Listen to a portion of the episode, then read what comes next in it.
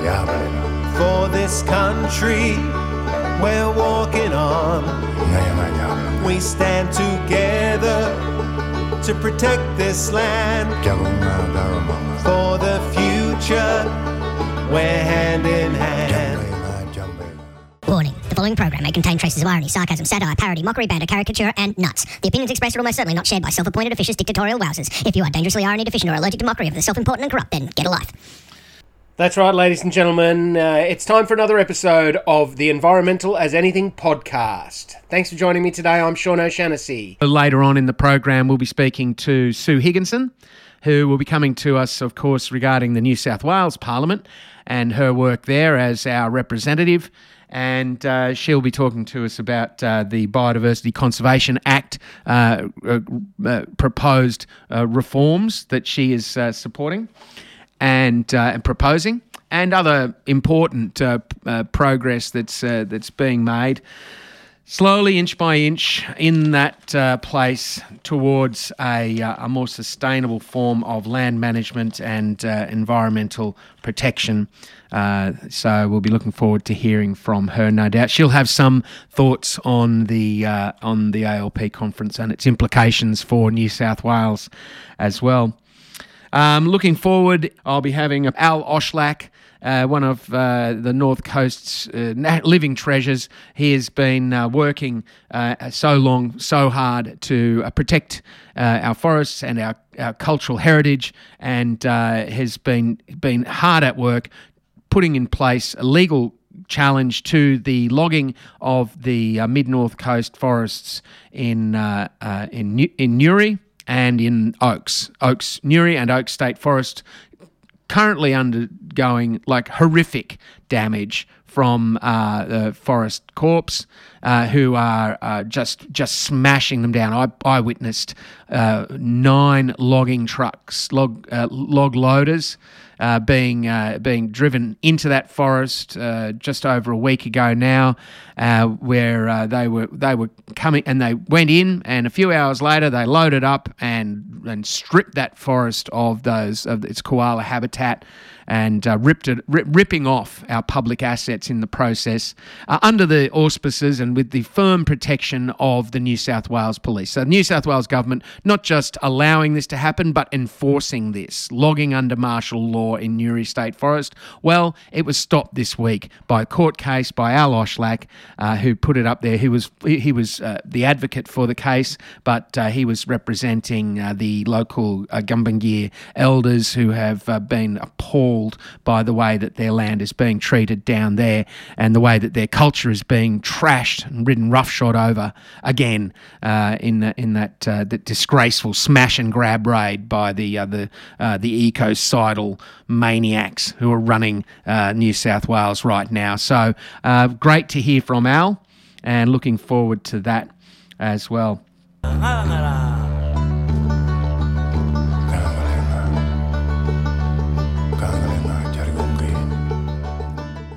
And here you are, tuned into Environmental as Anything. Thanks for being with me today. I hope you're enjoying the show. Um, I have on the line uh, to talk to us about the uh, events going on in Gumbaynggirr uh, land down in the mid north coast of New South Wales.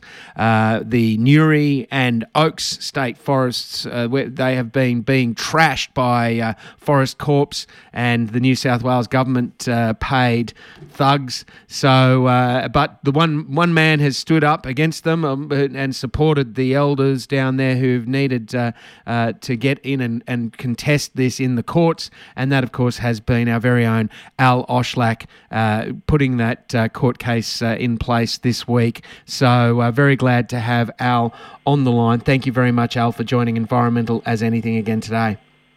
Oh, thanks, Sean, for having us. I haven't been on the show for a while, so it's good to be back. It is. It's great to have you here, mate, especially uh, on the back of what could be seen to be a small but significant uh, step in the right direction, a small victory, perhaps, for Newry State Forest this week. Well, we, well, we, it's been a busy week. We, um, only one week ago, we had meetings with the uh, elders of the uh, people um, from around Bellingen and Urunga and Nambucca. and uh, and we did these incredible affidavits. The, the, the, the affidavits are so strong that, that, that they actually bring tears to your eyes. They're so powerful about and the sadness of the destruction of the um, significant sites within the Newry Forest and the um, and the the uh, racist attacks by forestry using the police and the fire brigade to extinguish their sacred fire, and they started to push push old elders around, pushing them away and stuff like that, and arresting some of the younger people. Um, so we went down there. We did that. By Monday, we filed. We filed after the weekend in the court, and the court heard an urgent hearing last Tuesday, Tuesday morning at eight thirty, and forestry were unable to mount a defence to an injunction, so they gave an undertaking that they would stop all logging. And on that Tuesday, all logging had ceased. And then the following day, they brought in machinery and took out all the logs they had cut. And um, yesterday, the rest of the machinery was taken out of the forest. So, um, and yesterday we had a second hearing, and again, forestry couldn't face an injunction hearing because we had two barristers that came on board who were very, very keen about doing something about the environment, Fantastic. and um, and they just stitched them up pretty well, and um, and so the undertaking injunction sort of is continuing um, till another week, I think, and then following that, the judge the judge said to them, judge set down hearing dates for this case in November, hmm and the judge told them that, well, if you're not going to give the undertaking to the hearing, you'll have to have an injunction hearing. But to, to, but to tell you the truth, I, I don't think it's worth the time because, you know, they they have a right to keep the status quo. Like, no point destroying the subject matter of the proceeding No. by the time you get to the hearing. So, so he went that way. The, the judge is Tim Moore. He was actually former minister for environment for the Liberal Party. Oh, okay. He He's a, he's a judge now. ago. And he's been a judge for a while. You know, he said he's retiring. he said, "Oh, this is actually one of my last cases. I'm retiring, but I'm going to fix it all up so you can have a hearing." And uh, one of the things that concerned him about it, and he told Forestry, is that you know these affidavits, the destruction of the sites and cultural heritage is, uh, uh, is uh, how you put it, but it's not really a good thing. Mm.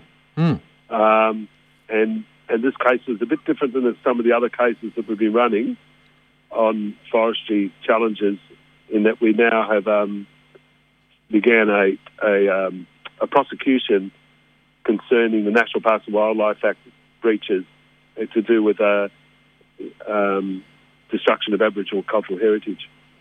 So it's been a pretty busy time at Newry Forest. So a lot of people are very relieved, especially the blockaders and, Mm. and the protesters. They've had a, got a lovely little camp there. I think Yeah. you went there, Sean. Yeah, no, it's lovely. And, Yeah. um, and uh, really, really good people, dedicated people, and it's it's really it's really great to help them, uh, particularly to help the Gumbaynggirr with um, their struggle because they have a lot of forest that mob, and in their Gumbaynggirr nations, a lot of forests, and uh, and they're just being trashed like Mm. there's no tomorrow. It's just unbelievable.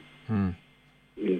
So you also mentioned Oaks, Oaks State Forest, which is sort of at, maybe to the west of the um, Newry from the coast, That's the headwaters of the. Kalang River, isn't it?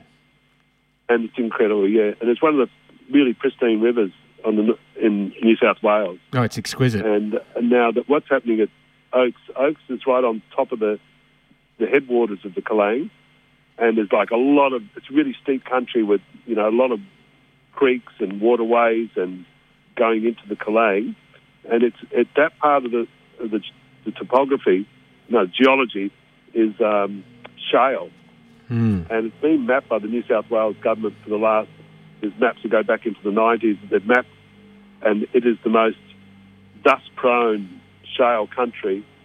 Um, it's it's like the the, set, the the epicenter. Mm. And so what happens with shale is that if you run over it, it makes dust, and and it just crushes it and just makes more and more and more dust. So the more you drive on it, so even now, forestry they haven't started logging in there yet, but they have start, they have built roads and roaded in and, and all that. And, and what they've done already, you know, there's some nature reserves and things like that. They're just covered in this dust, and we've just had evidence. Someone sent me about a very rare frog called a sphagnum frog, Mm-hmm. and this dust just kills frogs pretty well instantly. Kills tadpoles, kills the eggs.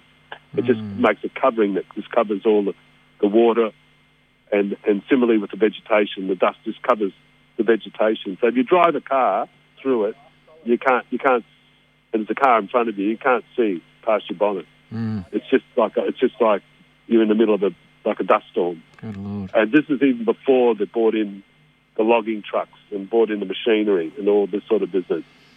Plus, the country is very, very steep. Yes, So- uh, but you, you mentioned the early '90s and how this was set back then. I understand that it was, and those those who've been involved in the, the forest defence community for uh, for that long will, will probably remember Killer Cranky, and I think that was uh, was a was a land and environment court that uh, challenged. I think may have been run by uh, your old sparring partner John Corkill, uh, which which defended Killer Cranky on the same basis. It's the same kind of uh, geomorphology. Is that right? I, I understand it. I haven't really looked properly at the case. You know, but John did some great, great litigation in the '90s. But since then, the um, forestry and the government have um, re-amended the laws in such a way that they attempted to build an edifice which was unchallengeable legally. Mm. Um, it's only now in the last two or three years that, for the first time since those 90s cases, that, it, that any challenge has been made against forestry approvals Yeah. and um, and it's taken a lot of work. So we've had up here in the far north coast with the the uh, Dave Mundine uh, case in the Cherry Tree Forest. There's two cases there, and how he um, how that case really broke the um, you know we, it's, we we spent nearly 15 months with forestry trying to strike out that case and not allow us to run it, Hmm. but it, it that failed and now we've we've actually had a hearing there. We're waiting for judgment. So following this recently is the um, the NEFA Mm. case in Braemar and Myrtle, Mm-hmm. um, and that was uh, conducted by the Environmental Defenders Office. So that case isn't finished yet. That's got another day's hearing uh, n- the week after next, and now we have uh, this um, the one we're doing at Newry, and now we're just sort of looking to how we can we can bring on a, another case up at on the Kalang there Mm. because we um, it's it's it's got to be done, Mm. and there's just so many so many people out there just just can't believe that this is going to happen. Mm. And as far as they're concerned, we hope it will never happen if we can put together put together a a, um, uh, a process to to shut them down. Well, it sounds like the, I mean, like the consequences of uh, polluting the Kalang River are unthinkable. As I said earlier, I know the Kalang River quite well. Used to live on the Kalang River for for, for, for quite a while, and uh, and it is literally an exquisite, uh, you know, wonderland. If you, anybody who goes there will find it. It's you know like there's just a, Yeah. a glowing fairyland uh, at night and, and around the Kalang River, and the Kalang River itself just beautiful, you know, drinking water as you know that you can swim in. So you know, uh, but of course, it sounds to me, and it's like this maybe me being a bit uh, Pollyanna, but maybe a bit not. Um, the uh, that the dam wall of uh, you know the, the the forestry have built around itself uh, to uh, to make them to, to be able to operate uh, beyond and above and beyond the law may have begun to collapse. But from from the list of cases that you've just put up, that that are the first to have been done to be actually be successfully brought to court since the since the nineties. Uh, that that's an extraordinary uh, uh, event, isn't it? Yeah, I, I, I did a bit of planning to get there, and a lot of work and a lot of research. But you know, I knew it could be done. Um, but I, there were a lot of naysayers. You know, without naming names, there were a lot of naysayers who said it couldn't be done, etc., etc. And you know, one of the naysayers even said, "Well, who was a lawyer said, you know, couldn't see it ever getting up even into court." Hmm. But then wrote a text to me saying, "Well, if anyone could do it, it'd be you, Al." Yes. I don't know, but anyway, that you, you're right The- about. But what you're saying about the edifice, well, I call it the edifice. Yeah. You know, of, of the, what they built around themselves. But in court on Friday, well, it's only yesterday, uh, forestry, their legal, their legal mob are just they're in disarray Yeah. and and and they're just sort of lo- losing it. Mm. Especially their in-house lawyers and things like that. They're really losing the, the plot, and and they're really frightened because or fearful by saying things like um, they had set down that you know we've got contracts. We, we can't we won't be able to fill our contracts because one of the things they've done is they've made contracts which are just overloaded and then they just overlog Mm. and, and the contracts can't be fulfilled. And by stopping them, they are they're really being pushed, and and they were really fearful, and they'll, and they'll complain to the judge that this is the, the fifth case. And um, they attempted yesterday to uh, have me uh, remove my um, uh, act as an agent to remove my leave to represent um, the Gumbaynggirr elders in this case, and they moved that to the court. But the judge sort of gave them short shift. Because he said, well, they've got barristers here, and the barristers they don't do. They, they need someone to do the legwork, you know, file and serve documents and things like that, and and do the email communication. And so, no, I'm not going to. I'm not going to remove the leave I gave him. So Yeah. they weren't happy about that. And, um, Good. and, and So they want to they want to do anything but address the actual core issues of the matter, don't they? They want to do anything to talk it- about anything other than the cultural heritage and the ecological uh, im, uh, uh, im- yeah. values uh, that they are that they are destroying in their uh, routine activities, don't they? it, it, it's, it's unbelievable because like our whole case is surround you know there's a requirement in all the papers of what's called ecological sustainable forest management so all these cases you know those pages and pages of submissions pleadings oral submissions transcripts not once has forestry admitted or or failed to even argue that the, the, the harvest plans they have are required to be ecologically sustainable. Mm. They, they'll never say that. They'll never make that admission. And on top of that, they never make the admission that the actual harvest plans that, that conduct all the forestry operations are ecologically sustainable. And they argue round and round and round with, you know, like you just can't believe the amount of documentation that forestry has. It's like they've had a whole team of legal and political analysis people who have just put together legislation and and um, regulation which totally protects protects anything. It's like they can do anything they like because even if even if there are breaches of the act, even if they breach things, you can't take them to court. They've set it up in such a way, you know, that in fact, and I was thinking about this, that these protections to stop people taking them to court uh, and, and, and other protections, you know, it's a defence. There's a defence against breaching, like criminal sanctions, criminal, you know, it's, it's against the criminal law to destroy, you know, koala habitat or glider habitat or, you know, impact adversely on endangered species, threatened species. E- e- even that, that, they are criminal sanctions.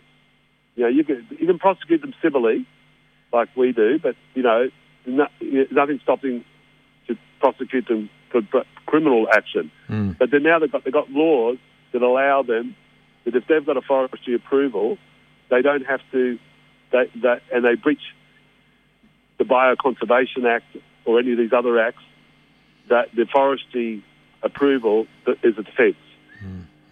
So they can say, I've got a forestry approval, but no, you've just cut down 10 hectares of koala habitat. You're not even allowed to. It's not even allowed on your harvest plan Yeah. to do what you've done. It's criminal. Yeah. No, and then the, defence is, oh, but it was a forestry approval. yeah. So it's it's a and, basic and, and the only person that can prosecute them is the EPA. right. And the EPA have no, um, the EPA, they're, they're lucky they've got any people on the ground at all. Mm. And, and, and, the, and the other thing is the EPA doesn't ever take, well, I can't find a case, it's forestry to court civilly. Now, why it's civilly is that if you go civil, then you can stop them. You hmm. can get a, a, a restraining order against them. You hmm. can stop them before they even start hmm. if it looks like you know their plan is breach. But they only have criminal.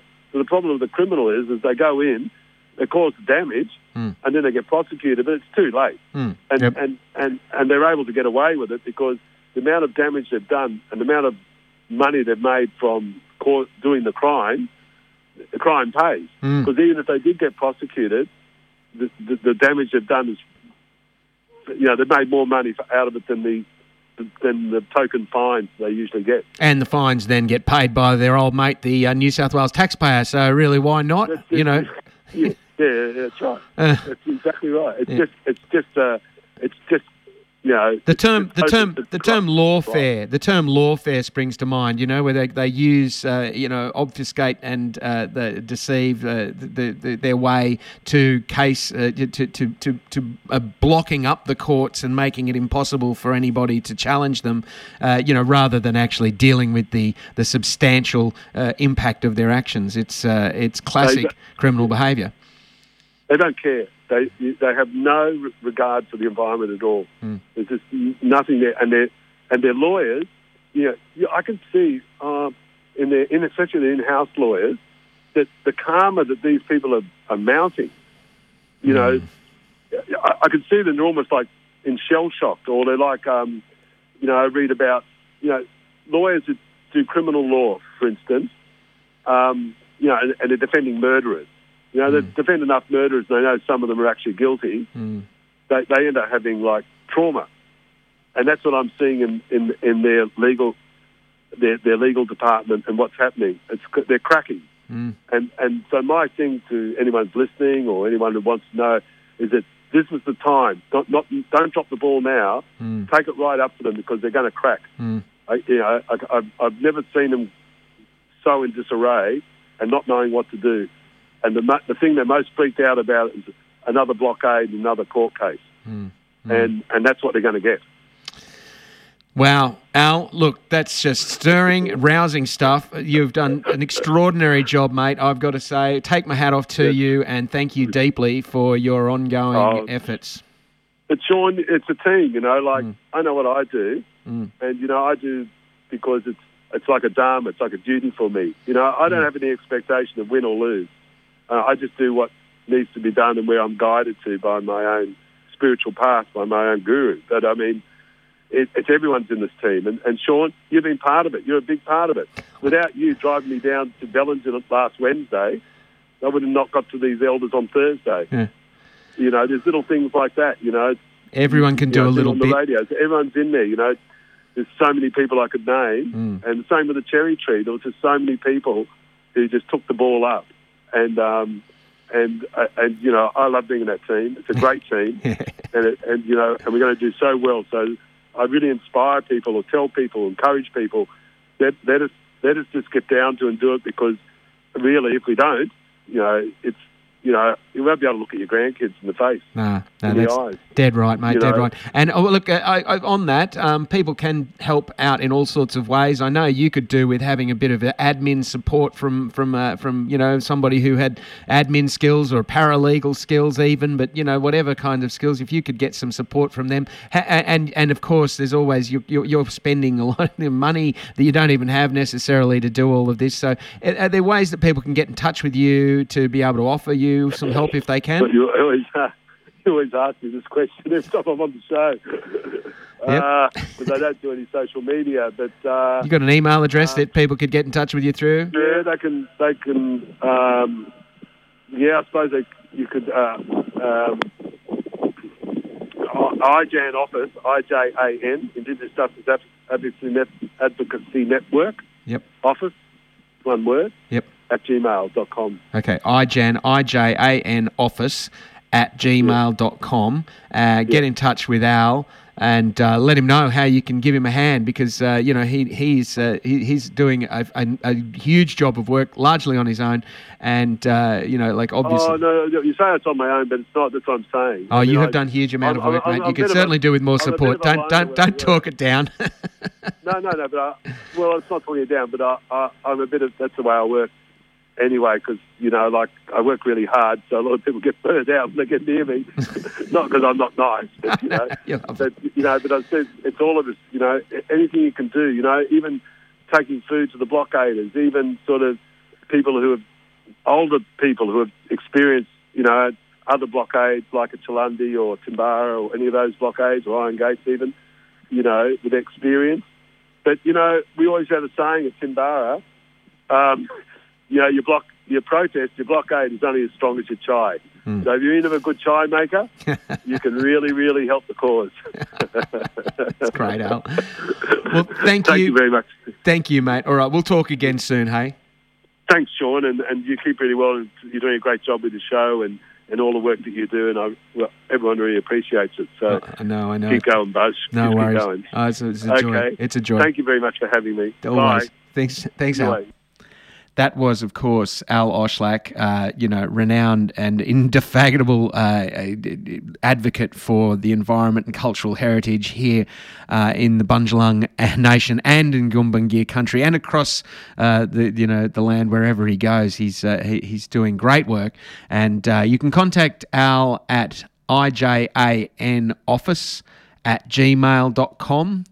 And if you do, uh, you know, want to give him a hand, uh, offer him some uh, some support of any kind, financial or uh, or material or or time that you can volunteer to to help him uh, stay on track with the job that he's doing, that would be much appreciated. Of course, great news there. Great to be able to bring that to us hot, hot off the uh, press, so to speak. Only really, um, you know, like resolved that, you know, yesterday that that case is going to be going forward, and you know the, the, the, Tim Moore, uh, former Environment Minister, to my memory, to my mind, uh, probably one of the best of the liberal na- uh, uh, liberal environment ministers. One of the few that you could say was actually a minister for the environment in his day, and you know within the limitations of working with the, the within the capitalist Liberal Party, he was one of the better ones. Now there's the uh, the magistrate who is in the Land and Environment Court hearing this case. So uh, it sounds like that's going well, and uh, what an exciting uh, uh, development that is for us all.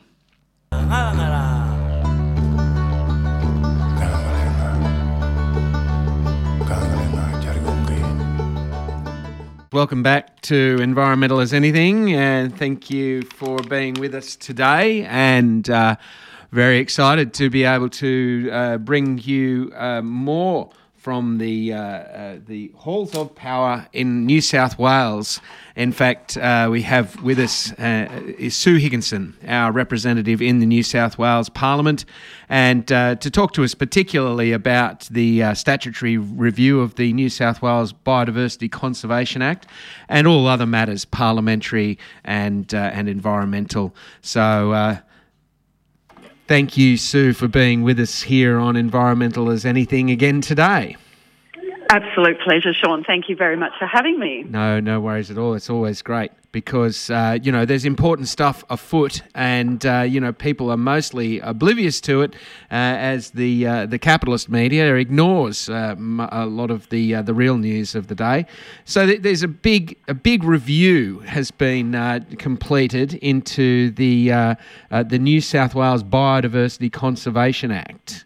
It's uh, uh, Ken Henry, the uh, is the principal reviewer, isn't he? And he's saying that it's not only is the act failing, but it's actively contributing to a worsening biodiversity crisis in New South Wales. Sounds shocking. Oh, well, it is. It is. I mean, unsurprising to many people who are, you know, dealing with this scheme and this system on a daily, weekly, monthly basis. But yeah, it's I don't think, I think I've said this once before about reviews of the biodiversity offset system in New South Wales, uh, legislation that's been, but I actually don't think you could get a more scathing review. Right. Um, the thing, I suppose, the difference with this review um, to previous scathing reviews, such as the Auditor General's review last year of the offset system, um, is that Henry and the review team were reviewing the entire biodiversity conservation legislation. And what he has done is in describing how it's failing and facilitating biodiversity loss and destruction, he then moves very swiftly into the system we need to have mm. and the mechanisms that we ought to be engaging in order to turn this around. And so whilst this is scathing, it's based on, uh, unfortunately, really dire news about the condition and state of biodiversity in New South Wales. it's actually incredibly uplifting for somebody like myself who. Mm. Looks into the weeds of the legislative scheme and the regulation and section this and section that. Um, and he is talking about how we actually radicalise that system in a conservative legal way um, and how we can get out of this mess. Mm. And that's the exciting part. And, you know, between you, uh, me, and a gatepost, um, it's precisely what um, many of the scientists, the experts, the lawyers, and the conservationists and the land managers um, have been talking about for a number of years. Mm, yeah, look, it is it is stark. I have not read the whole review document, but the page that stuck in my uh, view was that was was what essentially is a set of uh, infographics uh, uh which uh, which describe some of the, the worst aspects of the findings, and and they are graphic. Uh, the ability of remaining habitats in New South Wales to support native plants, animals, and ecosystems have been reduced to 33% of their original capacity since European settlement. You know, all yeah. bioregions across New South Wales have less than 25% of their original capacity to, retain their, uh, to retain their biodiversity under the projected rate of climate change. I mean, there, there, uh, there's what, what am I counting? 20 uh, uh, odd uh, tiles on this, which are all extremely alarming and very, very clear statements of the uh, of the the devastating impact that we've had on on nature. Yeah, exactly. And you know, look for people who, as I say, people who are looking through this um, regularly and are working in this space. You know, this is entirely consistent with the state of the environment reports that have been tab- that were tabled last year. Um, the environment minister, this this specific review was tabled on Thursday in Parliament, and you know, it was tabled at the end of the parliamentary week in the last mm. moment, obviously, because um, um, it was impossible for me or anyone else to jump up and start talking about it. But we will be talking about it mm. um, at the, in the next sitting of Parliament. But, you know, this minister, Penny Sharp, like the federal minister, uh, Tanya Plibersek, when she had to table the State of the Environment report last year, you know, this minister said, look, there's a report being tabled. It's not good um, it makes some strong recommendations, and over the coming weeks, we'll talk about, um, you know, what exactly that is. So again, it's kind of always now the this really bad news is kind of tabled with that uh, qualification of look, we we know this is really really bad. Um, I'm concerned. So, I mean, there's, there's a number of things to unpack, but one, let's start with this. This legislation was introduced in 2016, and in no uncertain terms, when the former coalition government introduced this legislation, there were I was still at EDO in those days. We did a comprehensive legal analysis of the scheme that was being introduced. It was replacing the Threatened Species Conservation Act and the Native Vegetation Act, um, the Native Vegetation Conservation Act, and at the end of the day, we concluded then and there, back in 2015, 2016, this act is not good. Mm. It's not going to be good for biodiversity in New South Wales. So we, we this is the scheme. Uh, when it was introduced, you know, John Barilaro and, and co stood up and said, look, we, we know that uh, this legislative scheme may not have good impacts in the short term, but we plan for it to have better impacts in the long term. It was, it was unbelievable nonsense. You can't you can't you can't say, "Hey, we're going to trash the planet a whole lot longer and a whole lot more and a whole lot more severely," and then it'll somehow bounce back itself later. Yeah. It, so it was absurd. Um, unfortunately, um, so so that's step one. What we now know is that we, the review has been done five years in. Um, those um, outcomes that we anticipated then have come to fruition. It's tragic. We knew it was happening.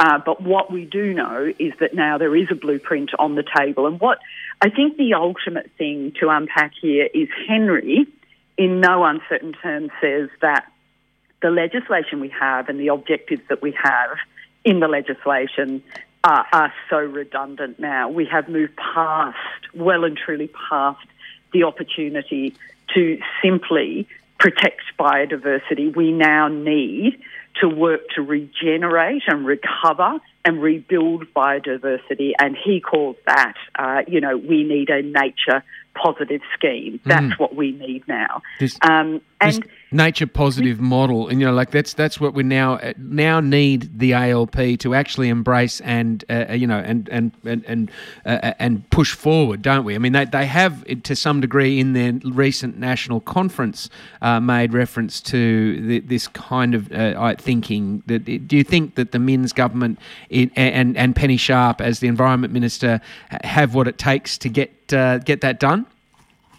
Uh, look, I'm going to say, I'm going to say the jury's still out on that, but what I'm going to say about that is a preliminary finding.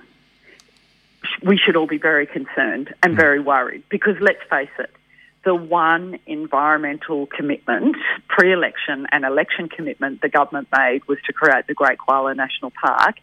And right now we're experiencing and witnessing political failure on that front. Mm. Um, in no uncertain terms, I don't think anyone uh, imagined that that election commitment, including logging the most significant high quality parts of the public forest estate that would make up the Great Koala National Park and that high quality critical koala habitat would be removed before creating the national park. So that so, so that's the government that we are now relying on mm. to implement the reforms that will take us to a um, nature positive model of law and regulation in New South Wales.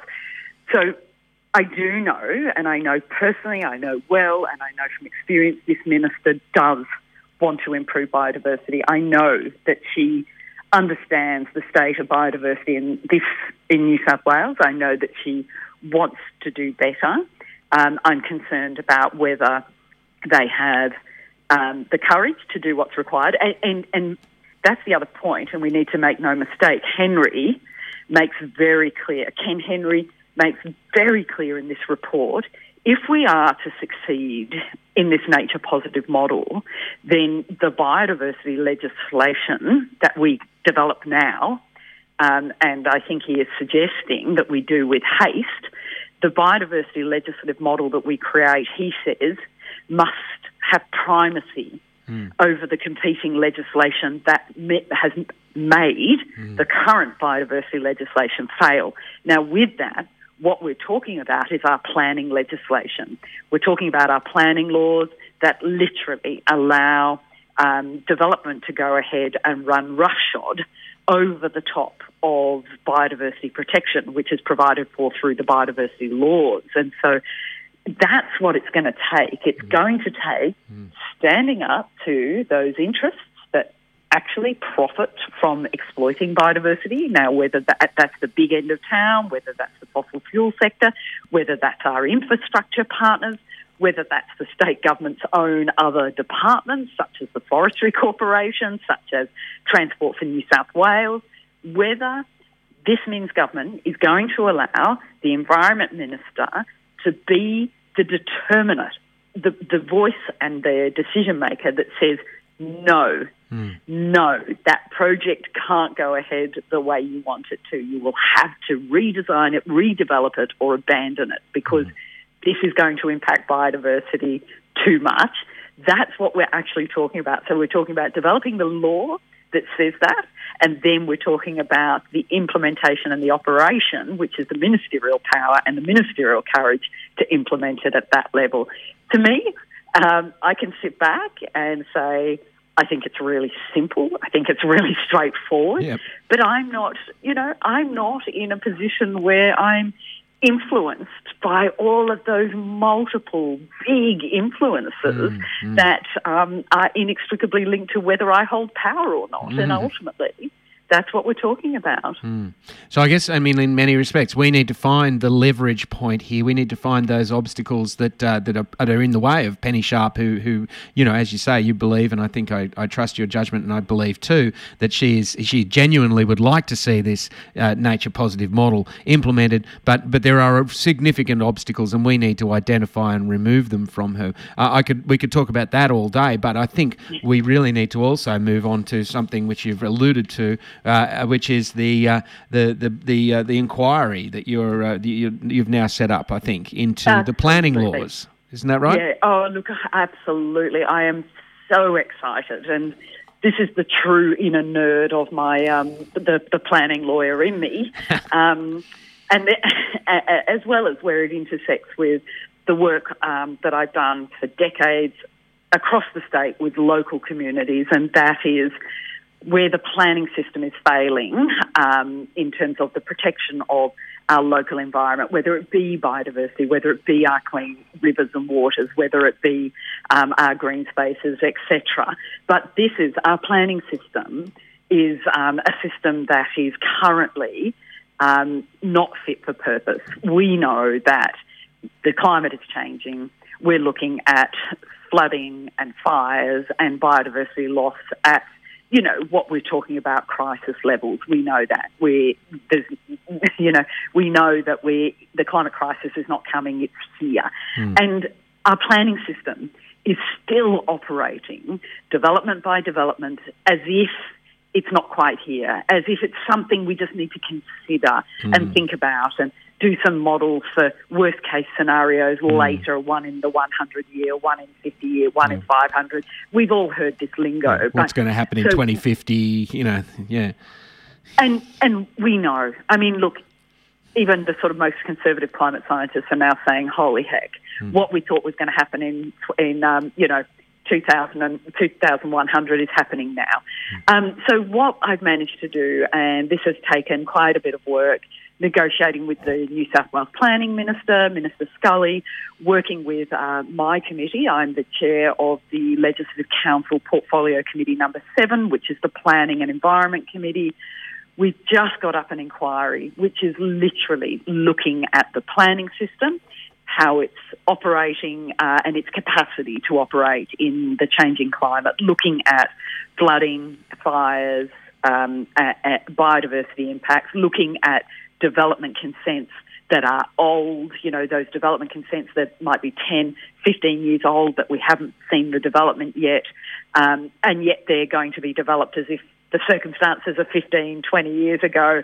So we're looking at what do we need to make this planning system work for local communities, for resilience, for adaptation, for um, how do we keep people safe and we're not allowing developments on floodplains, coastal erosion, in fire zones. We're not building the subdivisions of the past where we're just literally putting 200 houses in the middle of a place and taking all the native vegetation out of it and having one road in and one road out. We need to start looking at planning, planning for climate change and planning for nature positive. So this inquiry is um, has been established literally on Thursday in Parliament. I will start really promoting that um, inquiry. Submissions are open now until I think it's the 7th of November. Mm-hmm. I'll get out as much media about that as I can. I'm hoping to talk, I will talk to um, the radio, all radio stations that I can, start getting some media releases out because these are the upper house inquiries um, are the place where people can bring their evidence. They can mm. bring their experiences. They can talk about what they're worried about in terms of what's in the pipeline for development. And of course, for our region in the Northern Rivers, we are we, we can bring an incredible perspective to this inquiry. We've been smashed by fire, we've seen floods, we've seen landslips, and we've seen a planning system not fit for purpose in terms of our recovery. So I'm going to be encouraging as many people and as many local groups and organisations to bring their evidence before this inquiry to talk about how the heck we can get planning not just better, how we can make planning brilliant in New South Wales, and that's my um, that's my ambition. This will be an inquiry that'll probably run throughout. Uh, it'll run for for months. Uh, because obviously we're covering the whole state, but it's a very exciting inquiry. Indeed, indeed. It sounds like uh, like uh, combined with this review, which uh, we've got in hand, and uh, and combined with the uh, the nationwide push to end native forest logging and and many other factors which are in, in train, that that this could be a, a, another significant plank in the in the development of a of a whole new system that we've all been calling for. Look, I I actually think that's what we're looking at. What, or, or what I can say is what we've got in front of us is the, the real opportunity and the genuine potential to do this and do it right. All we can do, um, I'm a part of the crossbench, a member of the community. What we can do as the crossbench, as the movement, um, as we collaborate, we can provide government with all of the evidence base and then it'll be up to government whether and the community in terms of the electorate and the push for this. But we're literally poised right now with the opportunity to make the case, to collaborate all of the information that we have, the lived experience that we have, and um, getting some of that science, the expert views about how we can get this right. Um, yeah, the, the opportunity is in front of us. Mm. Um, and, you know, it, it, one of the things, um, as you mentioned, about ending native forest logging, really interestingly, the Henry Review talks about that. He actually makes a very clear case about how logging is destroying our public native forests. Um, and it's interesting because that was not necessarily uh, within the purview of the Biodiversity Conservation Act itself. But where Henry's review is very considered is because he makes that finding where he says, look, if we're going to do this and we're going to do this right, um, then we actually need the biodiversity legislation to be prime to be the primacy piece of work, which actually does mean that would also infiltrate the regime that we currently have that applies to native forest logging, mm. uh, which, as you as you know, circumvents all of the other sort of environmental laws. So he's actually saying, look, you know, we've got to roll the sleeves up here. We've got to bring all of the land based regulation into focus and we've got to put nature positive first. And it's clear he's saying that, well, the way we are managing our native forests are currently is currently harmful mm. and it's contributing to nature negative and deficit. Mm. And of course, you know, finally, in terms of the review, you've got to remember who Ken Henry is he's an economist. Mm. you know, mm. um, I mean, he's like one of the one of Australia's most uh, acclaimed economists. Um, designed entire tax systems and economic systems, etc.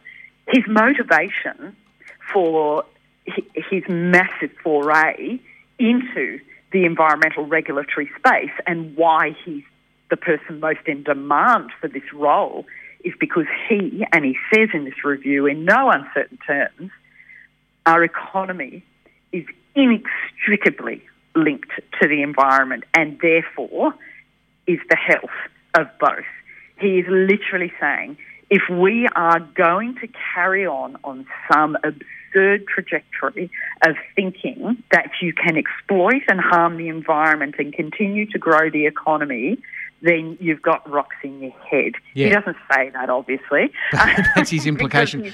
but this, this is coming not from some tie-dyed hippie uh, uh, locked onto a bulldozer, but is the former Secretary of the Australian Treasury. Absolutely. Yeah. Um, and, you know, and the former Secretary of Treasury, who is one of the most successful and acclaimed, uh, actually, like mm. he really mm. is. Um, the work that he's done and his success and the respect. Um, and yeah, he he's actually done the um, the work and the journey of mod- looking through all the models of how the economy is going to thrive or survive into the future through the changing climate, through um, all of the pressures on natural resources. And he says there's, there's actually only one path forward, and that is we need to build the health and the resilience of our natural environment or we don't survive. Yeah. Not we don't survive economically, we don't survive socially, and we don't survive environmentally. And mm. that's kind of how he said. And he does it brilliantly. He actually paves the way for a nature positive, healthy economy. That's what he does. Yeah. Um, and so, yeah, it's a, in that sense, it, it as I where I started, as dire and glim, uh, uh, uh, gloomy as this is, um, and as you say, that page of infographics, I, I feel like scribbling all over it. I really do. But um, that is, you know, that is the basis. But the report is has got lots of incredibly hopeful guidance as to what our system not not just should look like, has to look like. Mm. Yeah, no, it, it is good to see a document which, like that, is is positively putting forward a a, a, very clear and specific and, and achievable set of, of you know legislative goals that we want to see our parliament enact. It's it's it's much better than than shouting from outside the tent, uh, you know, to to to, to bring about. Uh, you know, some sort of non-specific change that uh, that feels good. So it's not. It's it's, a, it's a, it doesn't feel good, but it's uh, it's not a feel-good document, but it is a, a very practical one. Speaking of practicalities, we have a limited amount of time left, so we should probably move on just quickly to the end of our conversation, perhaps uh, about uh, just to get your response to uh, latest events that have been going on here and, and, and around the country. Um, you know, the ALP National Conference, of course, last week in Brisbane. Uh, the court actions, which I've just spoken to Al Oshlack about uh, on the uh, in in Gumbaynggirr country, and and the rest of the court actions. You know, what, what what's your take on this emerging environment for the end to native forest logging in, in both of those fora? Uh, yeah, look, I think the um, the Labor conference was, you know, look, it was very disappointing in terms of um, the outcome. There was a lot of hope going into it. We actually thought there was a possibility that the motion um, that was brought from so many local branch groups to end native forest logging was going to get. We, we thought there was a possibility it was going to get up. We really did. We were led to kind of be able to feel excited, but it didn't. And the resolution that actually passed was a bit grim. It was, um, I mean, it was something. It, it, native forest logging was on the um, was on the platform, but it was um, a terribly unambitious, low bar outcome, and that was we'll, we'll look at the regional forest agreements. That said, it's something. Hmm. It's important. Something got up. Hmm. What was good was the action that took place outside. It was fantastic. It was alive. It was vibrant. It was loud, and the critical mass was reached. There hmm. was, you know, well and truly over the 500 people gathered there, um, and it felt like a fantastic kind of uh, bookend to those incredible Bob Brown rallies that had happened the weekend before, all up and down the east coast of Australia and Tasmania, and they, those rallies, Coff, Melbourne, Ulladulla, Lismore, oh, you name it, they were everywhere. It was Sydney, Melbourne, Brisbane. It was fantastic, Yeah, you know. So yeah. that that was really good. The court actions are just incredible. Um, you know, I take my absolute hat off to Al right now, to the Northeast Forest Alliance, to the Gumbaynggirr elders, um, to the, y- y- you know we've got a federal court case that's challenged the entire RFAs, the regional forest agreements. If that is successful, we're told the judgment's imminent. If that's successful, that's going to be a significant game changer. We've got uh, Myrtle and Braemar, where we're looking at um, the harvest operations plans. We've got Cherry Tree still in the pipeline. And now we've got Newry, and it looks like possibly something with Oaks.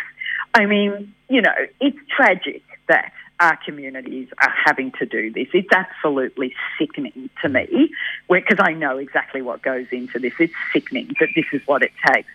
On the other hand, it's so powerful, it's alive, it's innovative, it's energetic, it's incredible, you know, hmm. the work that's happening. It's it's the justice game. That's what it looks like. It's the wheels of justice. And right now, you picture the kind of justice machine with wheels in every direction and cogs all over the place. And right now, forests are just in those me- uh, in the mechanics, and those wheels are turning. And you just you've got to hope that those wheels of justice at some point are going to get us to the destination, and that is nature positive. Let's end native forest logging. Let's look at this properly. Let's look after the workers. Let's transition everyone. Let's get boots on the ground back in the forest and let's regrow them. You know, that hmm. that's the wheels that we're that are turning right now. So you know, it's power to all the people that are in every cog, and there's a lot more happening as well. I, I you know, there's people in the southeast. There's philanthropy that's working in the back rooms. There's people generating more reports. There's scientific surveys going on and assessments in the forests. And, um, you know, there's a lot happening right now. This campaign is brilliant. Um, and we know where we're heading. It's kind of got that unstoppable feeling right now. Mm. Um, but the reality is, one thing could stop it all, and that is we could just get the right political decision at any time. And I'm not giving up on that. That's possible. Um, but in the meantime, it is absolutely incredible what is happening across the state in terms of the campaign to end the logging of the public native forest estate. Yeah. Um, I mean, and that's what it's going to take. Yeah, it's going to take. It's going to take ultimately that decision in the parliament. I mean, we have all the conditions set in the parliament with a with a hung parliament, and uh, you know, like a strong crossbench, uh, strongly committed to ending native forest logging. Do you do you see that political resolution on the cards? Is that going to translate into the, the final action that these? Is there some way that the that the ALP need to be you know can be brought to the table through those circumstances in in the, Look, in the foreseeable I'm future? Un- I'm an undying optimist. I just know it's possible, and I also know I'm old enough to know that sometimes the thing that does it is the thing that you just kind of weren't quite expecting. You know, it was that it was the thing that kind of just got us to that next step mm. that mobilised and the decision was made and the decision came. Um, you know, we're not exactly sure what that is. It, because the reality is, if politics was that simple, hmm.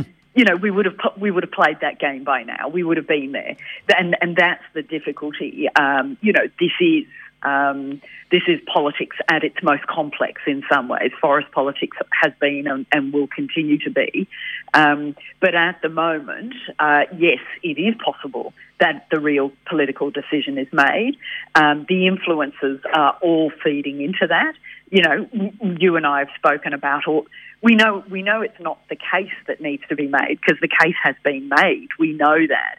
We know the economics we know the climate case, we know the biodiversity case, we know that, you know, it's not about the case actually needing to be made. It really is just about the aligning of the policy mechanisms and the, the, the, the frames to all come into play and ultimately the courage of this current government to say, yeah, it's time, we're going to do it, and this is what it looks like, this is how much it's going to cost, and this is what the transition looks like. And that's what we're that's what we're all pushing in that direction mm, for. Mm-hmm. Look, Sue, thank you for all of the efforts you are making uh, to push in that direction. Thank you for sharing uh, your insights with us today here on Environmental as Anything. We'll have to get you back as soon as possible. Thank you so much, Sean. It's always great to have this opportunity. Thank you. No worries. Have a great weekend. You too. That was Sue Higginson, MLC, our representative in the New South Wales Parliament, and uh, or one of uh, our representatives in the New South Wales uh, Upper House, uh, and uh, just talking through some of the uh, some of the steps that are pointing in the right direction for a nature positive outcome for New South Wales, uh, uh, and uh, including her, her, the inquiry which she's managed to establish into the New South Wales planning laws. So there'll be submissions will be due soon, and uh, keep an eye on that. Uh, have a look at the review of the New South Wales Biodiversity Conservation Act by just googling that phrase review Biodiversity Conservation Act report. Uh, you will get uh, the, the, to the New South Wales Parliament website where the uh, uh, the report is available. Uh, parliament.newsouthwales.gov.au. Have a look at it. Uh, it is actually really quite compelling. And um, yeah, and thanks to Sue for, for all that she's doing. So we are just about uh, at the end of the show. I'm going to play a song. It's one of my favourites, and uh, it might take us right through to the end of the show. So I'll say goodbye to you right now. Thank you for being here with me on Environmental as Anything again this week. Thank you for all your requests, and uh, thank you for all that you're doing to make this a more peaceful and just world. And uh, we'll uh, together we are unstoppable. Please, until we meet again, oh, come back, meet me. I'd like to to, to be with you again next Saturday from 2 till 5. Bring your friends. Uh, the buzz in the transmitter is now gone, so it's uh, uh, it should be easier to uh, sit through the show.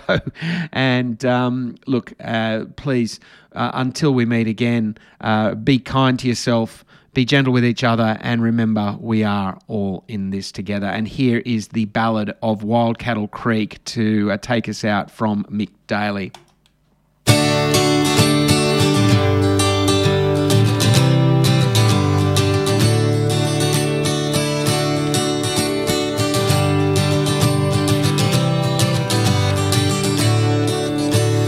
Trouble aplenty down at Wild Cattle Creek when the word got around they were dropping them trees.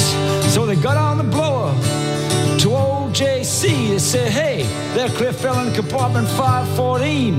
But he says, well, what are you waiting for? Get in the back. We got miles to go to wild cattle. And it's a long, weird track.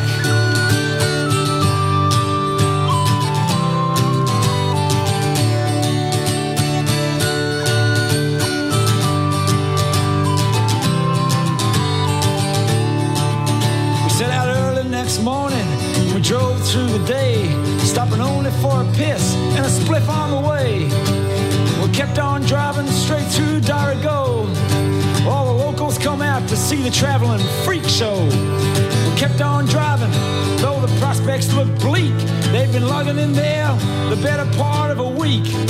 But we'd seen all the photos and we knew the mystique and the history. A wild Cattle Creek.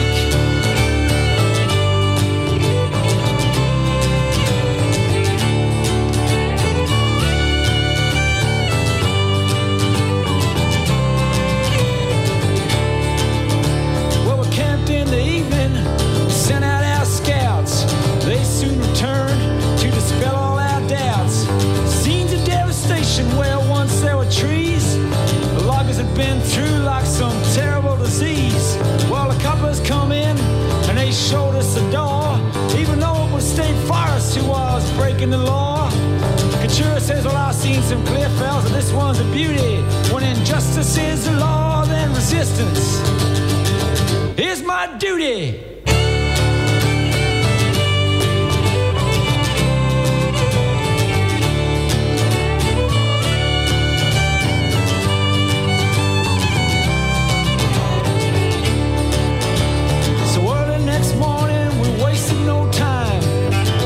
Of us locked down onto a D9. Ginkgo climbs up on a tripod with a grin. He says, This one's for Bacchus. We're gonna win. When a security guard flips him off into the creek, Ginkgo says, Ain't it fun being a freak? Well, I got a secret weapon. I think it's unique. You may be good at violence, mister, but I'm a master of hide and seek.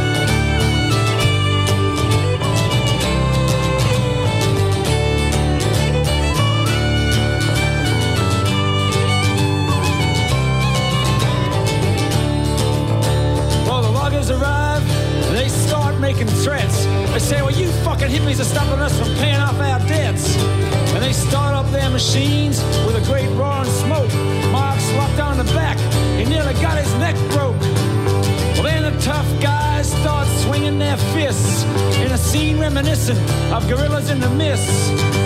And the coppers are coming in, but they ran out of luck. Cause Robbie slipped under and he locked on to that cherry picker truck.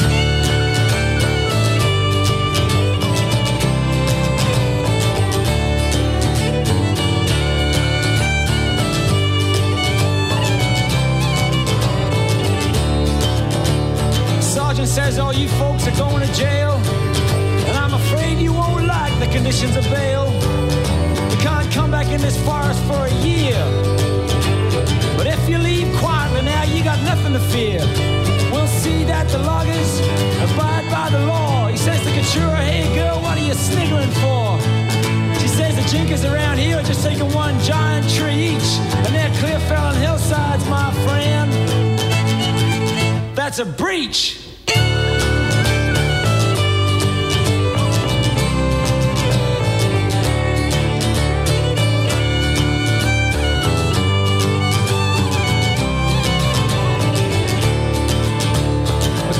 We'll get you mob out with a winch. Couture says, brother, I ain't moving an inch. If you've got any sense, you'll just leave me alone. Well, I think that's reality singing out on the phone. Along comes State Forest Regional Inspector. He says, Commissars, get her out. It's time to eject her. Sizes her up. And he grins and he gloats. He says, What are you girls doing here anyway with chains on your throats? And dressing like pharaohs, should be ashamed. Your hair in dreadlocks and a change in your name. Have you got no respect for the economy? Couture says, Mister, your words, they mean nothing to me.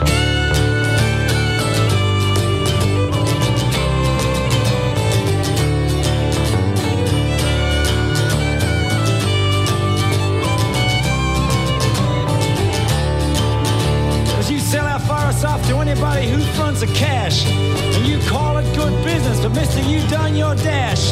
Do you think we'll just sit back and admit defeat? Without us anarchists, life is a one-way street. All of this forest should be national park, but your PR machine keeps the public out in the dark. You tell them you're working for their children's future. But anybody who disagrees, you just say, shut up! or we'll shoot you.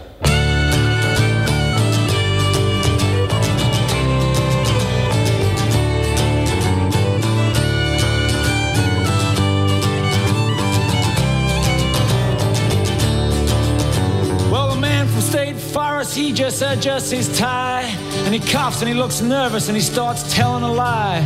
Well, I won't trouble you with this verbal masturbation. To make it easier for you, I provided a truthful translation. He said, Now that you mention it, only last week we've been chopping the hell out of Wild Cattle Creek, and we say it's scientific, but you never can tell. where once there was rainforest, well, now it's just hell, where it's ruined forever. Just move on, cause there's plenty more rainforest where this one came from. Cover up for all that sacred land that we rob, we'll just say the magic words on TV. We're providing jobs.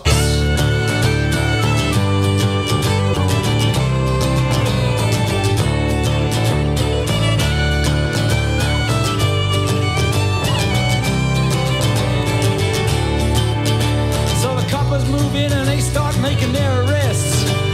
Money's on their side, they ain't taking no bets. Wasted no time at all in a busting us out. Watched by a grinning collection of louts. These are the people that should be locked up for attempted murder, as if that ain't enough. For the wanton destruction of our Mother Earth, they should be shortlisted for immediate rebirth.